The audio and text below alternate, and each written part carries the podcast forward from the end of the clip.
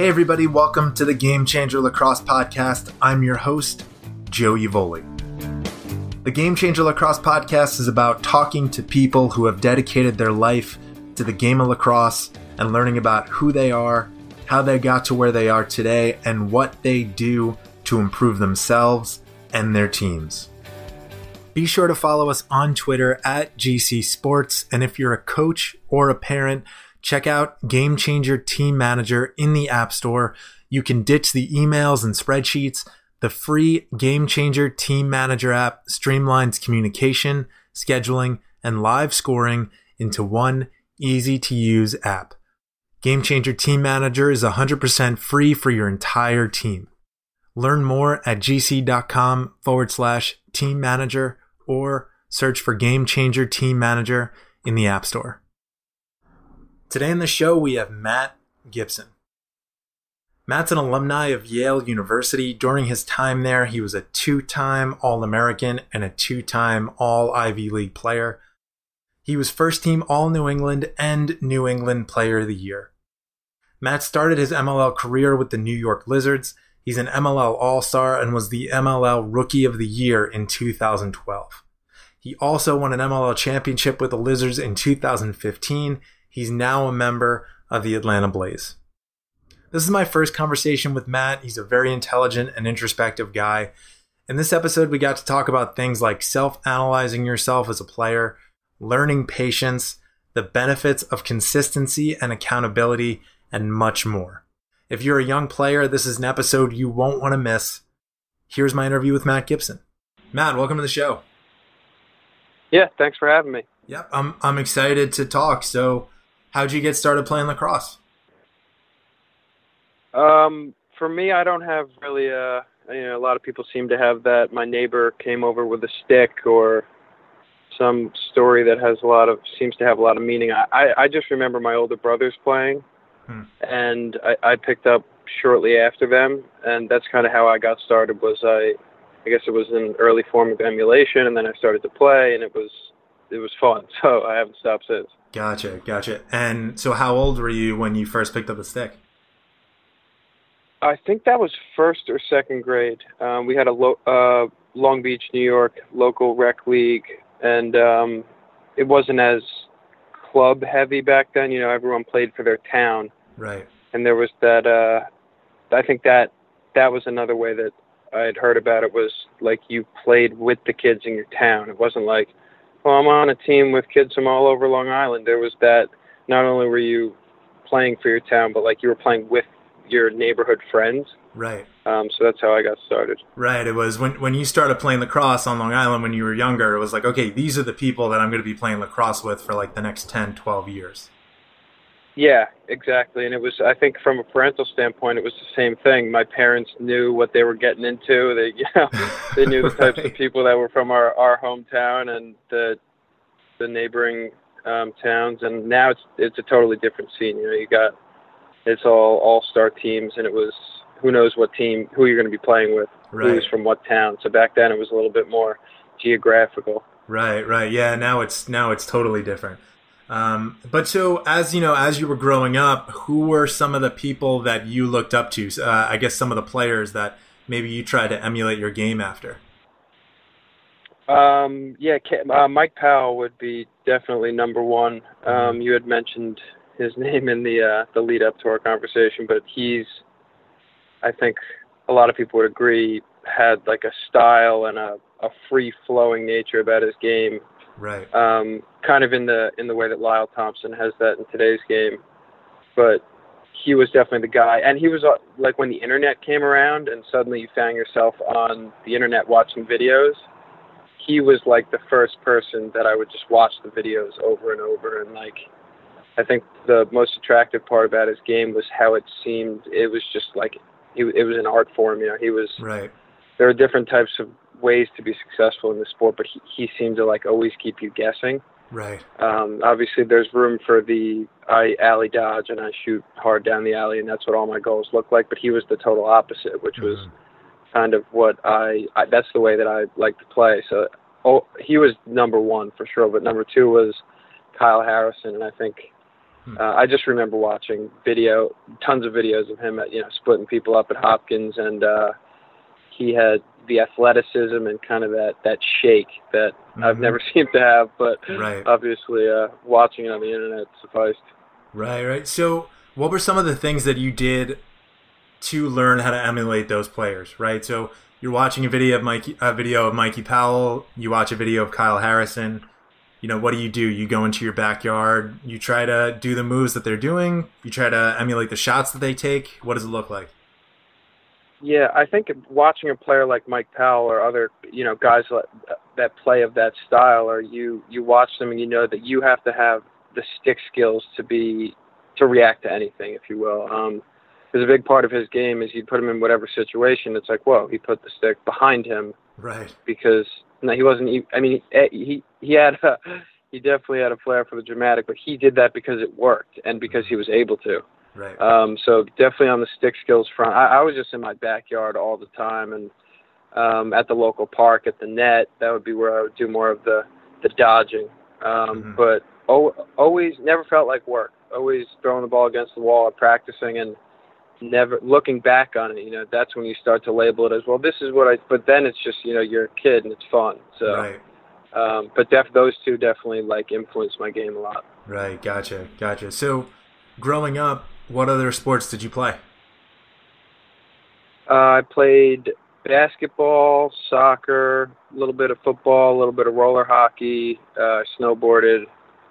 Um, spent a lot of time in the ocean mainly boogie boarding, a little bit of surfing, a lot of body surfing, but I'd say the two main would be basketball and soccer. Gotcha, gotcha. And did did you feel like those sports contributed to your lacrosse game? Your lacrosse game contributed to them.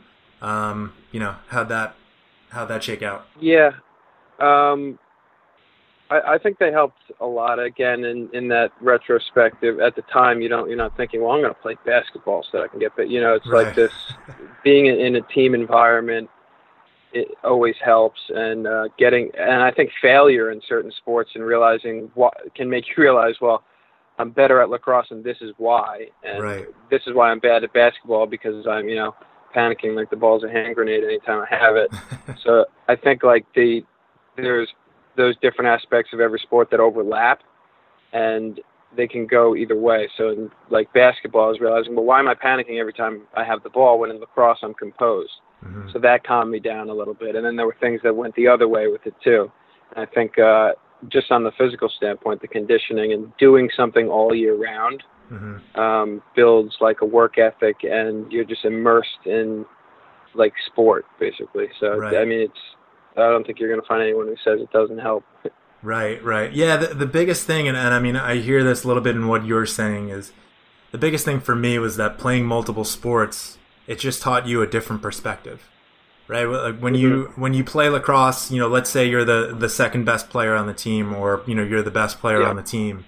When you play basketball, you might not be that guy, and so you have to yeah. learn how to you have to learn how to adapt and play that role while you play while you play basketball. And then conversely, when you play lacrosse again, you might play on a different team and you might not be the best guy. And now you need to know how to react, how to play a different role on that team. It just gives sure. you a different perspective. Yeah. Yeah. I mean that that definitely happened to me. I mean basketballs in particular. I, the I mean I'm not good at basketball. I'm not terrible, but I'm not good to a point that it's it, it's not logical because my athletic I have the athleticism to at least be decent, mm-hmm. but I'm I'm not.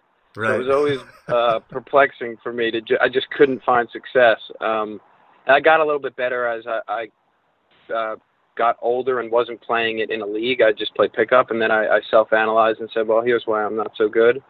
Um, but yeah, there's definitely the you know you could be the top man on the totem on a lacrosse team, and then you play basketball, and then I think it, it, it yeah, it just gives you a wide perspective, and then you go back to lacrosse, and you know, you start to empathize more with the players who are like role players, if you will, because you just understand that there are many facets to a team, and you're right. not always going to be the guy. Right. And like right. you said, the higher level you get in lacrosse, then the higher ch- the chance you get that you won't be the guy. So. Right.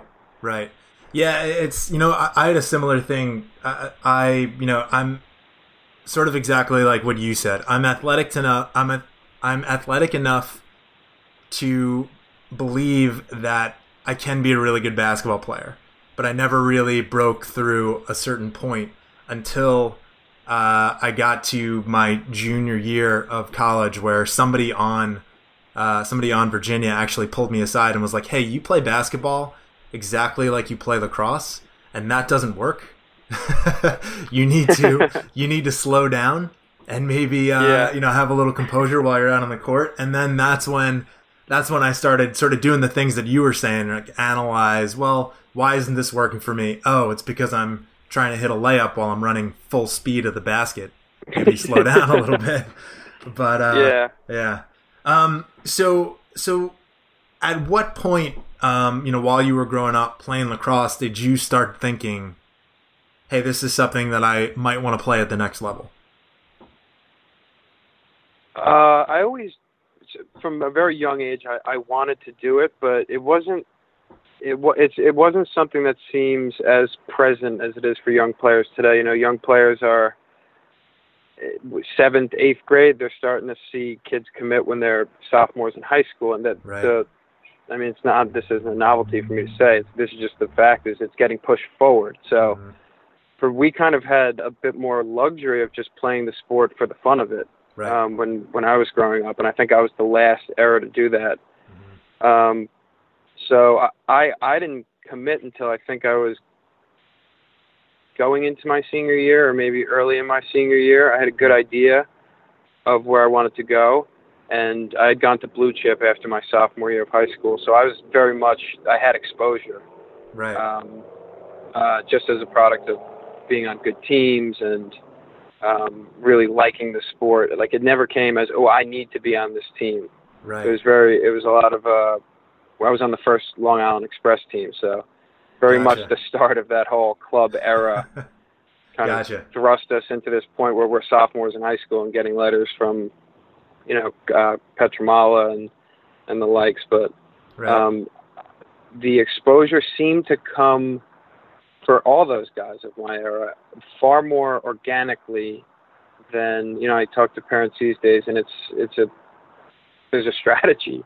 They're asking Yeah. me what a team I think, and this and that, and um, not only does it make me a little bit uncomfortable, but I don't know because I was before that era and I haven't spent enough time in that world. But definitely, I feel like the I mean, the same for you. I'm sure you. It was less of a, a chess match to end up at the college level. It was kind of something that came because you were good and coaches saw you. Right. right. Yeah. For me, it was. Uh, I mean, you know, I don't know if you had empires while you played. yeah, exactly. They, same, same thing. they did. Did you have empires or you didn't? Yeah, yeah. Okay. 2007 Empire team I was on. Right. Okay. Yeah. So for for me growing up, that was that was the end all be all. Right. It was if you made if you made empires, you can basically just sit back because you're gonna get you know a recruiting letter from every single college coach that you would want. hmm Um, but that, but and for you, sorry to interrupt you, but that Yeah. that was after your junior year, right? right. Right. So like that timeline is so much different. That you know there that level of pressure, I feel like these kids are feeling it in like seventh grade. I don't know Uh, why I'm totally. laughing, but like, um, I was like, well, I'll make the Empire team after my junior year, and then I'll then I'll decide. Whereas Right. now it's I don't even know what to say. Right. No, I I mean the biggest thing that I the biggest thing that I'm hearing is I get those questions a lot too, right? Like what what son uh what uh what team should my son play on? What do you recommend? Yep. Should he make the switch? Should he just stay with this one?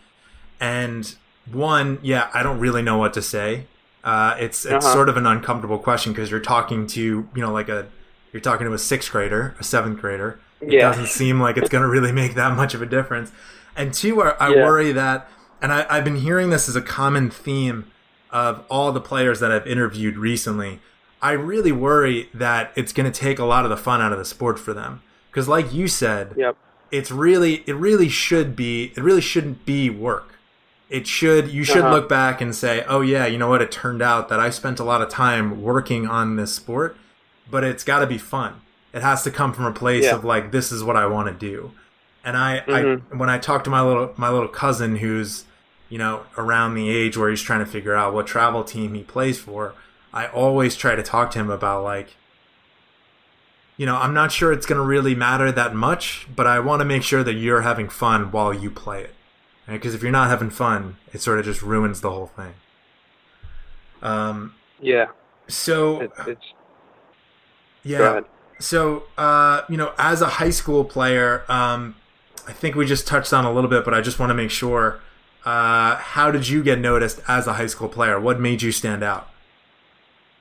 Uh, well, I was on the Empire team, so that that really helped. But I had uh, I went to Chaminade, so we didn't play varsity until my junior year. But I had mm-hmm. gone to Blue Chip after my sophomore year, and after that I started to get exposure. Um, and then you know then you're I think that was after sophomore year. Um, but yeah, so some exposure there, and then had a pretty good junior year at Chaminade, and then made the Empire team. So um, I kind I had a good feeling that I would have a you know be able to pick where I wanted to go. Um, I just right. had to kind of continue that trajectory, like you said, towards the Empire Games, because that was kind of the the apex of your high school accomplishments. Right. Um, so I, I did that, and then that kind of solidified that I would kind of be able to pick. But my brother had gone to Yale, mm-hmm. um, and he was a great player, and always looked up to him. I like grew up watching his games, and he kind of set the bar. And obviously, Yale was a. I wasn't going to be able to. I, I wanted to play with him, mm-hmm. and Yale's a great school, and I just I couldn't find any reason not to do it. um, it wasn't. I didn't go up to Yale and fall. I thought there were so many. I checked out Notre Dame, a few other Ivies. I, I, I found it hard to settle on one. I just liked a lot of different schools, mm-hmm. but that my brother was at Yale was kind of the, the you know the factor that made me go there, and it, I had a good time. It was a great time, and but he was he kind of just paved the path. Right. Gotcha. Gotcha. So you followed your brother to Yale uh, did you feel like it was a it was a fit right away? Did you feel comfortable that first semester?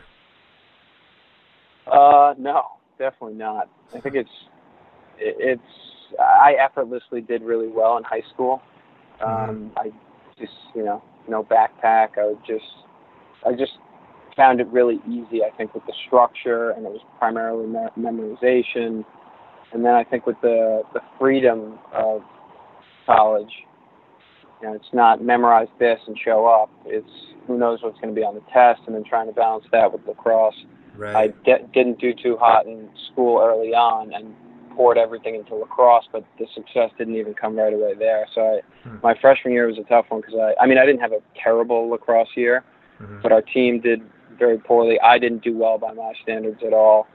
So the first year was the hardest of, at that point of my life thus far, because mm-hmm. I, I faced a lot of I just didn't succeed in the way that I had been able to. Do. I kind of snuck by, right, um, up until that point off sheer, like I, I didn't have to self-analyze, if you will. And then right. after that, I was like, well, this ain't working anymore. You gotta, you gotta take a look. And then that after my freshman year was just a, a, a definitely a turning point for me. Mm-hmm.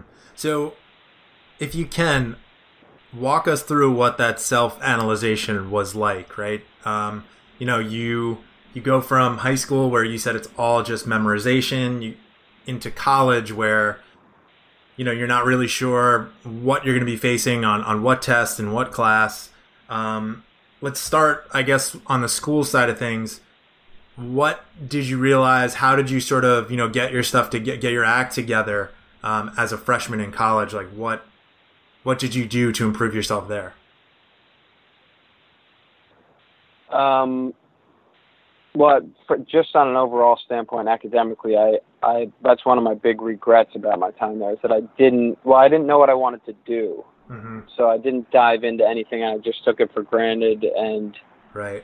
I think a big aspect of finding out what you want to do is diving into things, which at mm-hmm. the time I, I, you know, again, w- was not thinking about these things. I just really liked lacrosse, and I figured I'd you know just get through the school and figure it out. But it, it, it's not till now that I'm, I'm find myself going back on and taking Yale free online courses that I just years ago paid. Uh, paid I'm in debt because of I could have taken them there and gone. Um, right. but the self-analyzation, it, by the end, I st- I kind of figured myself out academically, and just I still didn't know what I wanted to do, Mhm. but I just would put more effort in, and um, you find that if you dive deep into something, you're going to find a part of it, you know, some small facet that you are interested in. Right. Um, so by the end of by my I came out okay academically. On the lacrosse front, the self-analyzation came as um, I, just the lack of success. It just I, I didn't do that well my freshman year,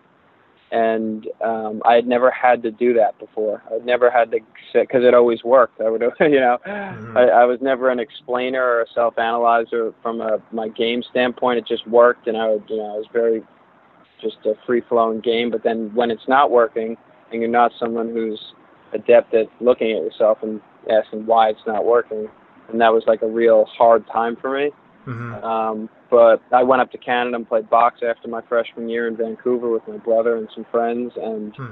um, that really helped my stick skills and I think my toughness. And I came in with kind of a refreshed sense of okay, you're not that good, um, and I think just work ethic and um, slowing down, like you, you had mentioned, was a really big one. Like uh, if and it's tough because in high school you can get by just the minute you see daylight turning the corner, you can bury a shot. But Right. simple, like a simple, I'm a guy who takes two or three more steps type Mhm. above GLE approach is like such a big deal for a Right. player. Um, so me at like five and five, I just that was like no man's. I just would not go up there. I'm either behind the net or I'm diving or shooting as I get to GLE. So just Right. uh, developing that patience was a big one for me. Like Mhm. Seeing that you know goal three seconds from now that doesn't look as cool is better than a turnover trying to do some wacky stuff coming Right, on right. GLE. Right. Um, so that was the biggest that, and I think just hitting the weight room and um, just a general rea- like a you know humility check was Mhm. the big turning point uh, after fresh uh, freshman year of college. Right, right. So, can you talk a little bit more about how you learned and developed your patience? Um, was that developed from playing box lacrosse uh, in Vancouver? I think you said it was, or did you learn that? Did you talk to the coaches and and they told So- you that was something you needed to work on? Do, do you mean about? patience like in finishing or um, just Well, general game sense? Yeah. Uh, so, I, yeah, I guess both. So, I mean, specifically, what you said was, you know, learning how to slow down and not take a stupid shot, work to get to the, you know, to five and five rather than take a low angle shot. Um, Uh huh. what did you do to sort of, you know, work on that? How did you develop that skill? That's not an easy skill to develop, especially, you know, when you're in college. Yeah. Um, well, in a strictly finishing and scoring standpoint, box definitely helps. I mean, you go up there and you try to use the same tactics that you use in field, and classic Amer- American playing box, you you're terrible. Um, so I think that ju- you, you're forced to change if you want to be any good at it. You know, the Mhm. same tendencies don't work. You got to really increase your angle. You have to extend your arms, things like that. So I, I mean, I would recommend box to any any young player. I think uh, you'll hit a, a, a roadblock quickly and be humbled. Right. And if you can stick it through and figure out what the things are that will make you be at least mildly successful, they'll have more like it'll have a bigger impact on your game than you think. Mhm. If you get 20% better at box, I think you get like 50% better at field. That's the way I Hmm. felt in, in a scoring standpoint. Right. Um, right. And then in the overall patience of the game, I- think that that came a lot from coaching and a lot from um, the lack of when your team's not winning, you have to take a, a bigger picture approach and say what's not working. And like possession time became such a key for us in uh, college uh, Mhm. under Coach Shay because we weren't all that talented of a team. We we were very like blue collar mindset, and we were going to you know win the ground ball battle. But and when that's the case, you really you have to possess the ball. Um, Right. and so that I remember my sophomore year, that was a big thing, and uh, it definitely brought a, a patience into my game that Mhm. you know slowed me down behind the net and made me I don't want to say think twice because that has like a negative sounding. uh, It made me just have a better a, a sense beyond the play that I was currently in. So it's Mhm. like you just take a bigger picture approach Right. and say, okay, what happened last play?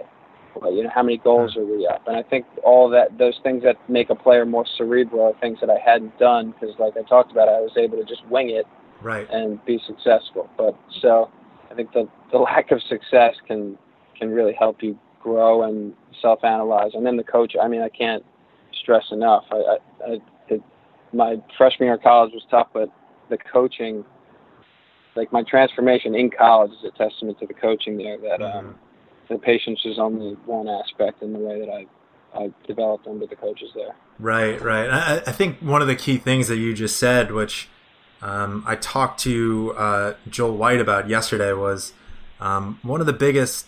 It sounds like you are constantly, or you were constantly, analyzing yourself and trying to figure out, okay, what am I not doing right? What can I do better? And that seems like such a simple skill, such an easy thing to say, but it's actually incredibly hard for players to do.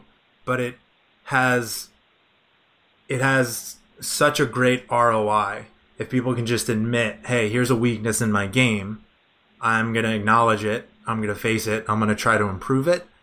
Um, that really, it really leads to growing your game leaps and bounds.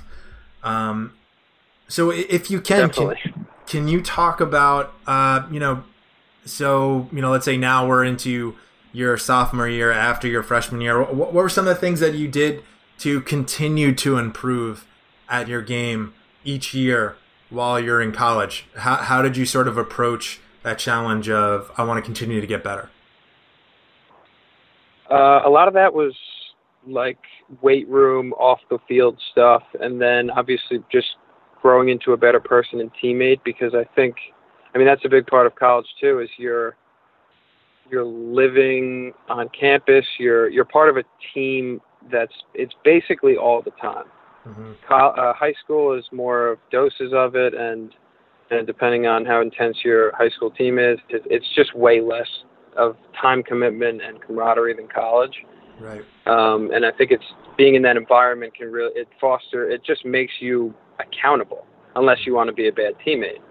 Um, so I Right. think a lot of my growth and improvement as a player came being more accountable in the weight room, um, just being overall more supportive as a teammate, and and like it, it all ties into like your game gets better too, right? If you're more accountable as a teammate, that means you're checking in in every drill and you know you're hitting the wall, you're lifting weights. So it was Mhm. kind of like a a whole you know as that's should be the goal for any player in college is if you win the tort in your senior year, but you're still not a good person by the time you leave, Right. uh, you haven't the mission is not complete. So right. Right. um, right. I think a lot of, and they're so intertwined that um, developing yourself off the field will lead to success on the Mhm. field. Um, but if I'm on a, from a tangible, less abstract way, just a lot of more commitment in the weight room into like agility stuff and keeping my, uh, myself healthy.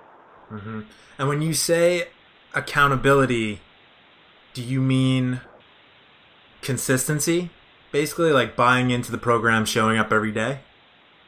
Yeah, certainly, exactly. Just and having a good attitude about it, and there's there's just countless things that you have a choice to take the easier route or take the hard one. And if you're going to be a good teammate, there's they're not talked about. So it could be something as small as you know getting a ball after practice, or Mhm. you know not to be cliche like that, but th- those little things are are very much a part of it. And I think the culture at Yale helped with that because it, what you know I did love the coach, I did love the program, I did love it, and that makes it easier to buy into. Right. right. Um, but th- the accountability is basically doing that small stuff that you could probably get away with not doing. Mm-hmm. Gotcha. Gotcha. Makes sense. Makes sense. So, so let's move on to your transition from college to the MLL. How was that transition for you? Uh, I was thinking about this one. I, to be honest, it was a very, very easy one for me, and I was trying to think about why, why I felt that way, and why. I mean, I got MLL Rookie of the Year, and I didn't, you know, I had a lot of fun doing it. Right. Um, so, and it wasn't, you know, I didn't come in and change strategies. I didn't, and I think it's because everyone is so good. hmm Um, and I think I had a lot of great teammates that year. A lot of good old, you know, I had Brian Langtry, who's a- just a seasoned vet. Mm-hmm. I was playing with a lot of selfless guys, and they were all just as good, if not better, than me. You know, mm-hmm. most of them better. um, so it, it was just a, uh, I think a like a release the valve of pressure because college was in a lot of ways. Um, if I didn't play well, the team didn't win. Right. Um, and I don't say that in an arrogant way. It was just that that's was the case. I, I would score a lot of the team's points, and um, they just the two went hand in hand a lot of times. Not always, but a lot mm-hmm. of times. And when I went to the MLL, you know, who knows who's stepping up and playing well that game, and everyone anyone can do it. You know, you can right. have one assist in a game and another guy lights it up and you win. And and it's not so much that you didn't do anything; it's just that you put, were a little bit smaller of a piece of the puzzle. It's like mm-hmm. it wasn't your lack of success; it was maybe you didn't light it up, and but they did. Um, right. So I think the transition for me was easy in that way, mm-hmm. but I think I, I didn't have a problem not being the guy on a team. Right. Um, and I think maybe some guys can have a little a little bit of trouble with the transition in the MLL because they are likely the guy in college, and then you come in and you're not the guy. You know, right. so it's like I saw there's a kid Ian MacKay who has played a few games for the Bayhawks this year, who went to Vermont. And I, I've just watched like highlights of him, mm-hmm. and he's so good. And he he, he I just thought uh, he reminded me of myself in that like I'm, I was like I can't wait till this kid plays in the MLL mm-hmm. because like everyone's gonna he's gonna you know feel that way that I felt that like surrounded by guys who are right right you know if if you get the sense that what I'm talking about like he I just couldn't wait to see what he would do at the next level. He's not gonna not yeah. that Vermont is right. He's gonna have the pressure off of him to to exactly. be the guy that does everything on the field. Right. Yes. Right. Yeah. And, and so you know I I recognize that this might be a really hard question to answer, but so uh, why do you think you were okay with that? Right. I mean, I know, you know, a lot of guys that are, you know, I'll, I'll even admit it for myself. That was probably one of the hardest things for me to deal with was when I was on the, when I'm, when I'm on a team, if I'm not the guy on that team, and I don't like this about myself, but if I'm not the guy on the team, it's really hard for me to be like, you know, it's like, uh, I, you know, I, I didn't get my goals. I didn't really help the team. I didn't play well. Um, and it seems uh-huh. like you're not putting that pressure on yourself, which I'm sure makes you an even better player. Um, what is it about you? I mean, how, how did you develop that sense? Where did that come from, you think? Uh, I, th- I mean, it's definitely deep rooted in uh, psychology, but I've always been a, like, I care far more about who you are off the field than who you are on. Um, mm-hmm. So some you know the type of thing where you you idolize a player for example and then you meet them in person and they're just they're not that nice of a dude or right, um right. they're not that cool or they're that can be such a letdown for me right um whereas i think some people are that you know that could, they could care less who cares if he's boring he scores 50 goals a game uh, mm-hmm. but i've always had a i've always loved or been closer with t- like the, who the person was on the roster had very, very little bearing on my relationship with them. Um, mm-hmm. And I, I guess, I guess I'd like to say, I don't, not to glorify, but I see the value of people off the field. Mm-hmm. Not to get too deep, but like, and so I guess I didn't mind dropping into that, into a role more like that because I didn't think of it as all that bad. Um, right. I'm not sure if that made any sense, but I, I, I, I really appreciate like locker room guys and, mm-hmm. um, there's just so much to a team. You know, it's like if it was only the guys on the field, it would it just it wouldn't be the same. So it's right. like whether you're a role player on the sideline, there there's there's value, and I guess I, I, I try to see that. Right, right, and and I think I think that's a that's absolutely a strength, right? Like that was something that you know it, it, may, it maybe took me until my senior year of college to actually realize um, you know, you know, uh, for me, like doing the best for the team meant, you know, scoring as many goals, having as many assists as I possibly could. And if that didn't happen, you know, I played a bad game. I let the team down. Uh, and that's not necessarily true. You know, that's not always true. It doesn't have to be, there doesn't have to be so much pressure. And I, and I wish that I would have learned what you're talking about right now, where maybe buy into the team aspect a little bit where if I'm not having a game where I'm dropping, you know, three or four goals, maybe think to myself, what else can I do that's going to make me valuable for this team today? Right? And that may have led to ironically, you know, more goals and more assists. Um, but uh, I think that's something that's really important for players to learn to not put that pressure on sure. themselves and be okay. I think any any form role. of stress is just not it's not, not conducive helpful. to success. You know, it's right.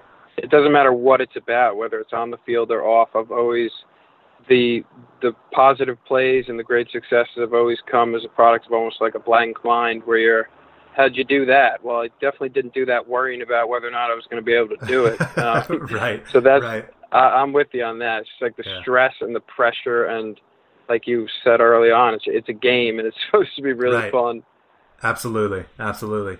So so let's talk about um, you know you working on your game today. What do you do to continue to get better? You know, especially in the MLL where you're only meeting with the team once, maybe twice a week.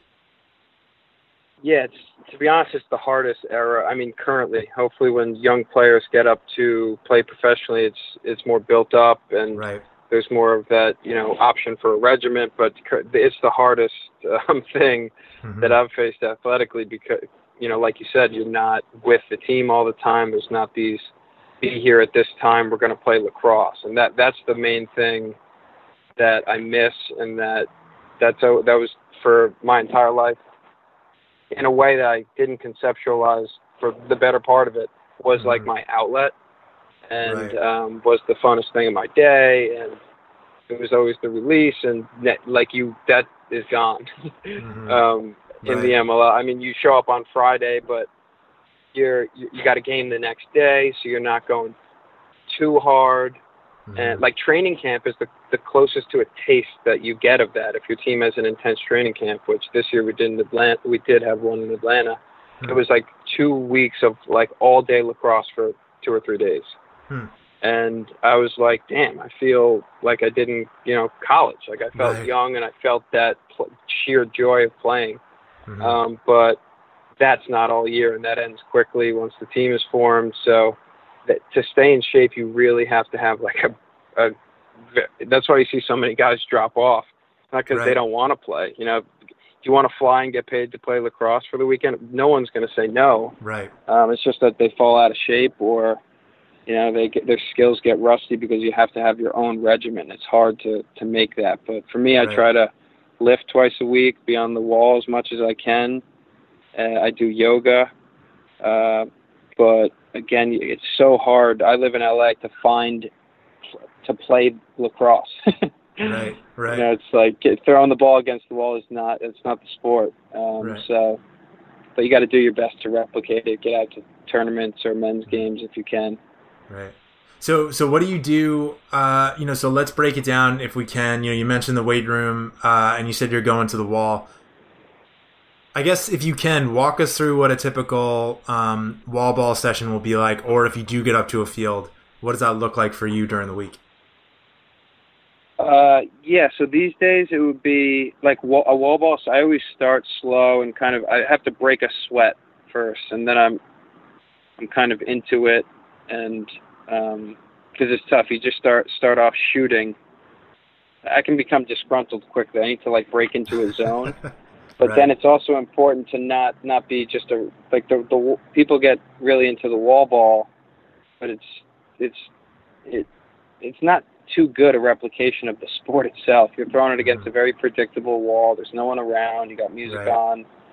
So I always try to if I'm alone, I'll literally turn my back to the wall, chuck the ball so I can't see where it's going, turn around quickly, cat because I'm primarily a finisher now, so hmm. I need to throw myself unpredictable passes while alone, hmm. um, which is tough to do, especially the more you know the wall. Um, right. But I think that's a big part of my practice is hammering out the the shots that I, I consistently score, meaning like those are the scenarios I'm going to be in. So, you know, an eight yard step down, a feed to the low pipe, mm-hmm. uh, getting those reps in because they're going to come. Um, right. And then putting yourself into the ones that, that might come, the unpredictable stuff. And gotcha. again, ties back to it's hard to do this stuff on your own and without the, the structure of a team. Mm-hmm. Um, but that's what it usually is for me: is hammering out the stuff that I'm good at and shots that I consistently, even if I hit them, I just need to practice them, and then tr- forcing myself into these, you know, tight window feeds on the crease, or picking it up off the ground and scoring, or uh, shooting, you know, off my back foot shots that aren't necessarily fundamentally sound, but might come as a product of the mayhem in the game. Right. And then, um, in terms of the weight room, I do a lot of kettlebell stuff. I hmm. do. I don't really lift too heavy. Um, but I do I do a lot of kettlebell, a lot of like lunge type stuff, mm-hmm. a lot of maintenance work too, especially if it's the season. Once or twice a week, I'm in with the trainer, the you know physical therapists or trainers doing like band exercise, all the things you typically do if you're young and hurt, but you need to do if you're old and just playing. if you're old and being run down, yeah, right. Yeah, if you're just trying to survive out here. Yeah. Um, but those that's typically my regimen is like that wall ball type stuff, mm-hmm. uh, kettlebell lifting, and then um, yoga and a lot just the maintenance work. Like I do a lot of rehab. Right. The yoga yoga is one thing that you know again I picked up when I was older, and man, I wish I did it. I wish I did it every day from high school on. Like it's just made such a big difference in my life, and you know I didn't even realize how you know tight and unflexible I was when I played lacrosse. It would have made such a yeah. difference. I, I'm the, I'm the same way. Some some yeah. of the poses, it's not. I think sometimes they could think it's lack of effort, but I, my body literally won't contort like right. in this in this way. But I'm the same way. It's it's so, it's such a good. I think it's it's in a hole because it's stigmatized and people are you know it's got that reputation of oh this guy's you know trying to find enlightenment or you know the yogi right. mindset right but that's a good thing and it's, yeah. Yeah, if someone's right. like curious about themselves or trying to find then that's uh, it's it's one of those it's it's a cliche but it's a cliche because it's true that like right. you'll feel better after absolutely like, yeah. It, people don't want to hear it yeah every time i go i it's i'm always happy that i went uh, and yeah. To to your point, I actually had I had a yoga instructor um, come up to me in the middle of class and ask me if I had a hip injury, uh, and I was like, I was like, I don't know, maybe. I, like I just yeah, could not. Same way. I couldn't move. I just couldn't move in the way she wanted me yep. to move. Um, Hips for me. Yeah, yeah. Uh, so, um, you know, and the other thing you mentioned, and you know, maybe you don't know the answer, you just like working out with them. You mentioned kettlebells. Um, I've used them before, but I, you know, I, I, I, I can't really say what the benefit is. Um, why, why do you use kettlebells over, you know, say dumbbells or, or uh, you know, like a weight bench or anything like that? Uh, I just think that they're a little bit harder.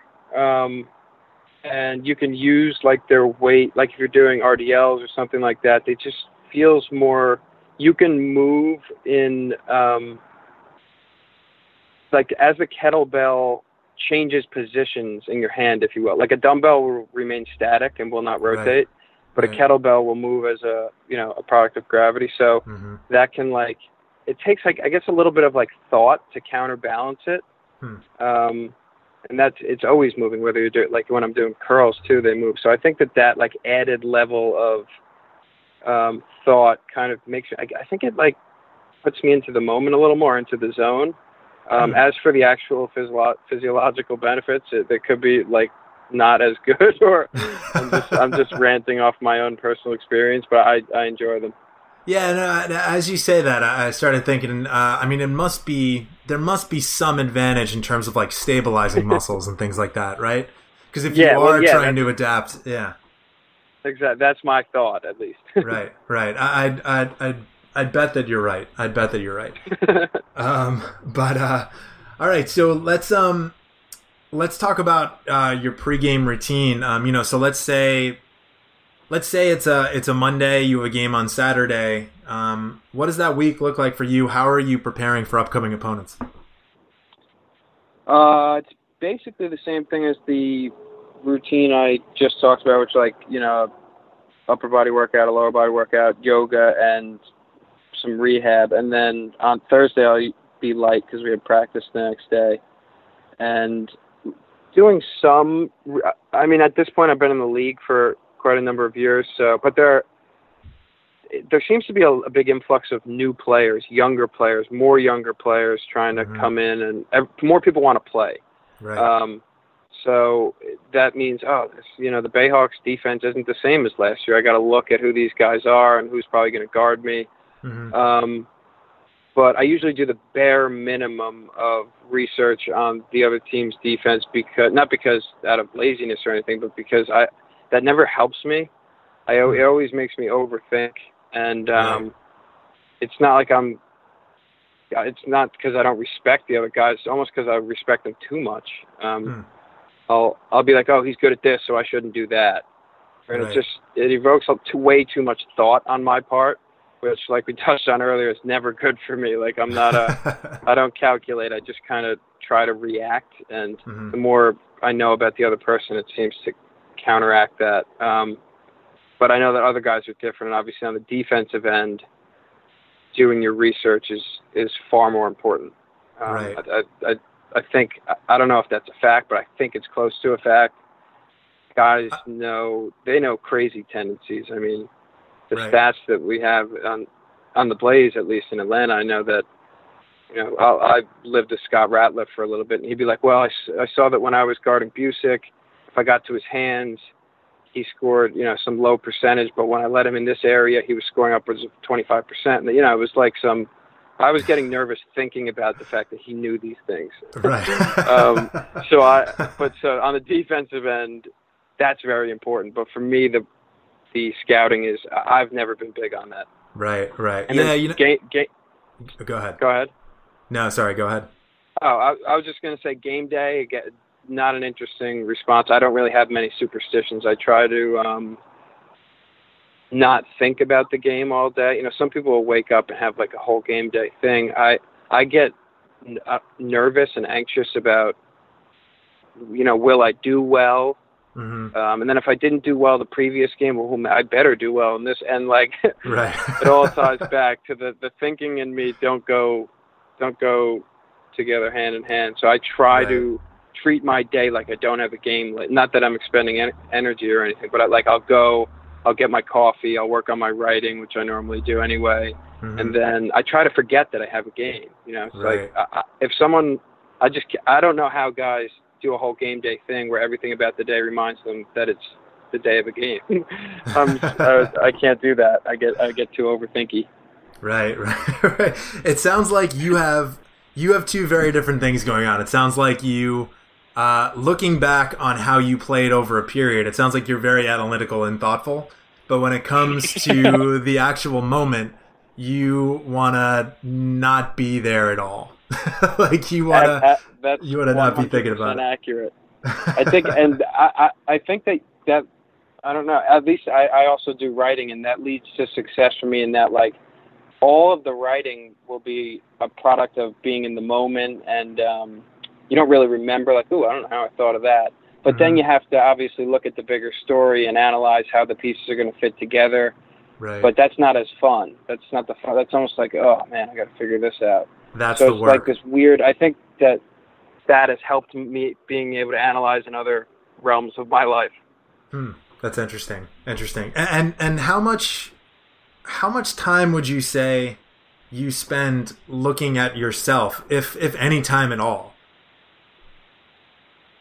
Uh, on meaning, film in lacrosse. Yeah, sorry, in yeah, film. Okay. So you um, know, let's say you yeah, have a game on Saturday. Do you watch the previous game to see you know what you did wrong or right, what you need to improve on, or do you try to avoid? Um, most of the time, it haunts me, and I remember quite specifically um, in my head. But I do, I do watch the games, and I did. I remember in college, and it's immature not to watch your mistakes. So I mean, mm-hmm. in college, the coach sends out the film's cut up. I'm not going to my turnovers. I'm going straight to my goals, and I'm watching each one like six times. Right. And then I might get around to the turnovers, but maybe not because, like I said, I remember and they've been haunting me all week. But it, it is it is valuable to look at all the you know because you're so much seeing your mistakes and success through your own lens. Right. That it's important to go and see where everyone else was on the field, and what actually happened, because mm-hmm. Uh, I, I found that a lot of times I'll look and be like, oh, well, I should have done this. It wasn't just, oh, the goalie made a save. It was, oh, I missed the pass that I should have made. Mm-hmm. Um, so that that's the value, and definitely not. Don't be convinced that you remember exactly how you failed. Right. Um, so I've, I find value in that still today, and I always watch our our um, MLL games, and those are tougher. Even it's even tougher to watch film when there's an announcer oh, um, yeah. because like ooh not a good take by Gibson yeah. so you're already telling yourself that in your head and then there's a human there doing it so right. but I do I do watch it but it's it's hard it's hard to uh to watch yourself not do well but you yeah. got to do it if you want to get better yeah no you absolutely do you definitely got to force yourself for me uh actually what ended up happening when I watched myself on on film make a mistake is weirdly enough it uh, especially at UVA where you weren't watching a game with an announcer and like that. I totally understand what you're saying there, but uh-huh. uh, when you're just watching game film and you make a mistake, watching it on film versus the way you had it remembered in your head, it almost made it seem like it was like it was it wasn't as big as a mistake as you made it seem. Like actually, it oh, ended up having definitely. the the reverse um, aspect where I'd say, oh, you know what, that wasn't as big as a mistake as I thought it was and you sort of take some pressure off too. So it had this weird sort of almost therapeutic sense to it. Absolutely. Right. Um, so Matt, listen, uh, you know, I, I know I, I told you I'd, I'd keep you keep you an hour. Um, there's one question I've asked every every player who's come on the show. Um, what are three things everyone should be doing every day to get better at whatever it is they do? It doesn't have to just be lacrosse. Yeah, so my my first one is just show up and do it. Um, and I think that's it's simplistic and it can be like, oh well, that's not good advice, but it really is such a big part of mm-hmm. getting better at anything. Is just sitting, whether it be writing or you know stick work or lacrosse. Just the first step is you have to you have to go. You have to show mm-hmm. up. Right. Um, and then the second one is get like breaking into a zone and kind of losing yourself in that activity. Um, and obviously a prerequisite for that is showing up. And I think it can mm-hmm. become more pronounced in non-lacrosse activities, like my write in writing or creative endeavors. Mm-hmm. It's very easy to not have an idea, if you will, or not know what you're going to do when you go to work on it, and you might not get anything done. That, that's the risk. Is oh, I might not get anything done. But lacrosse, it's a little. If you show up, you're going to get something done. Right. So but the the enter the zone thing is you have to show up to enter the zone. Mm-hmm. So for me, it's like show up and then break through to that period of uh, this step two would be breakthrough of that period of your of like timelessness where you're in the zone and suddenly time passes right. and you're like, oh wow, that was that was the zone and I got stuff done and I've always found that that comes that doesn't come when you're just standing there doing an easy pass against the wall or just you know uh, working on something that's not challenging you. It's it. I mean, there's research into this too, but the the zone comes, which is when you actually improve, comes when you're like tiptoeing that boundary between your current skill set and what you potentially could do. So right. Um, that's, when you that's flow. Do, and that's yeah, that's when you enter that flow state. Mm-hmm. Um, so, and I, I think gravitating towards that and entering that is is you're, you're telling you that you're doing the right thing. You know, you're right. you're pushing yourself to a level where it's going to breed results. Mm-hmm. Um, and then number three would be get critic, you know, get advice and criticism, um, mm. and be careful about not careful, but you know, be diligent about who you get it from, about what. I think mm. a lot of people get advice. They think because someone's better than them at something that they're the best person for advice about, you know, who to vote for for president, or you know, find mm-hmm. people who's who don't try to give advice about everything, who give advice in their particular realm, and you know, listen to them uh, if right. you value their opinion. And that doesn't mean take all advice. And don't let the you can't let just you can go. There are things that are certain. You know, if you want to learn do a, learn how to get an oil change, then you ask a mechanic and trust mm-hmm. them. But if he tries to tell you, you know, that your painting's not good, maybe think a little bit harder about that. um, but get the advice and um, right. sift through it, and you'll find that a lot of times it's the criticism is correct. Not always, but it, it can be. Right, right, absolutely, absolutely. Well, listen, Matt, thanks so much for taking the time. This was really a great conversation. I appreciate you coming on the show. Hopefully, we can have you back on again. Um, but uh, but good luck this weekend, and hopefully, we can talk soon. Yeah, for sure. Thanks for having me. Thanks for listening to today's episode of the Game Changer Lacrosse Podcast. I'm your host, Joe Yevoli. You can follow me on Twitter at Joe Yevoli. You can find more episodes of the Game Changer Lacrosse podcast on this season at thisseason.gc.com. If you like the podcast, please take a second to give it a positive review on iTunes. This helps more people find the podcast. Be sure to follow us on Twitter at GC Sports. And if you're a coach, a parent, or you run a travel or club team, check out Game Changer Team Manager in the App Store. It's an essential, all in one scheduling and communication app for lacrosse coaches and parents. Game Changer Team Manager is free, it's easy to use, and it doesn't serve ads. Learn more at gc.com forward slash team manager. Until next time, keep working and keep getting better.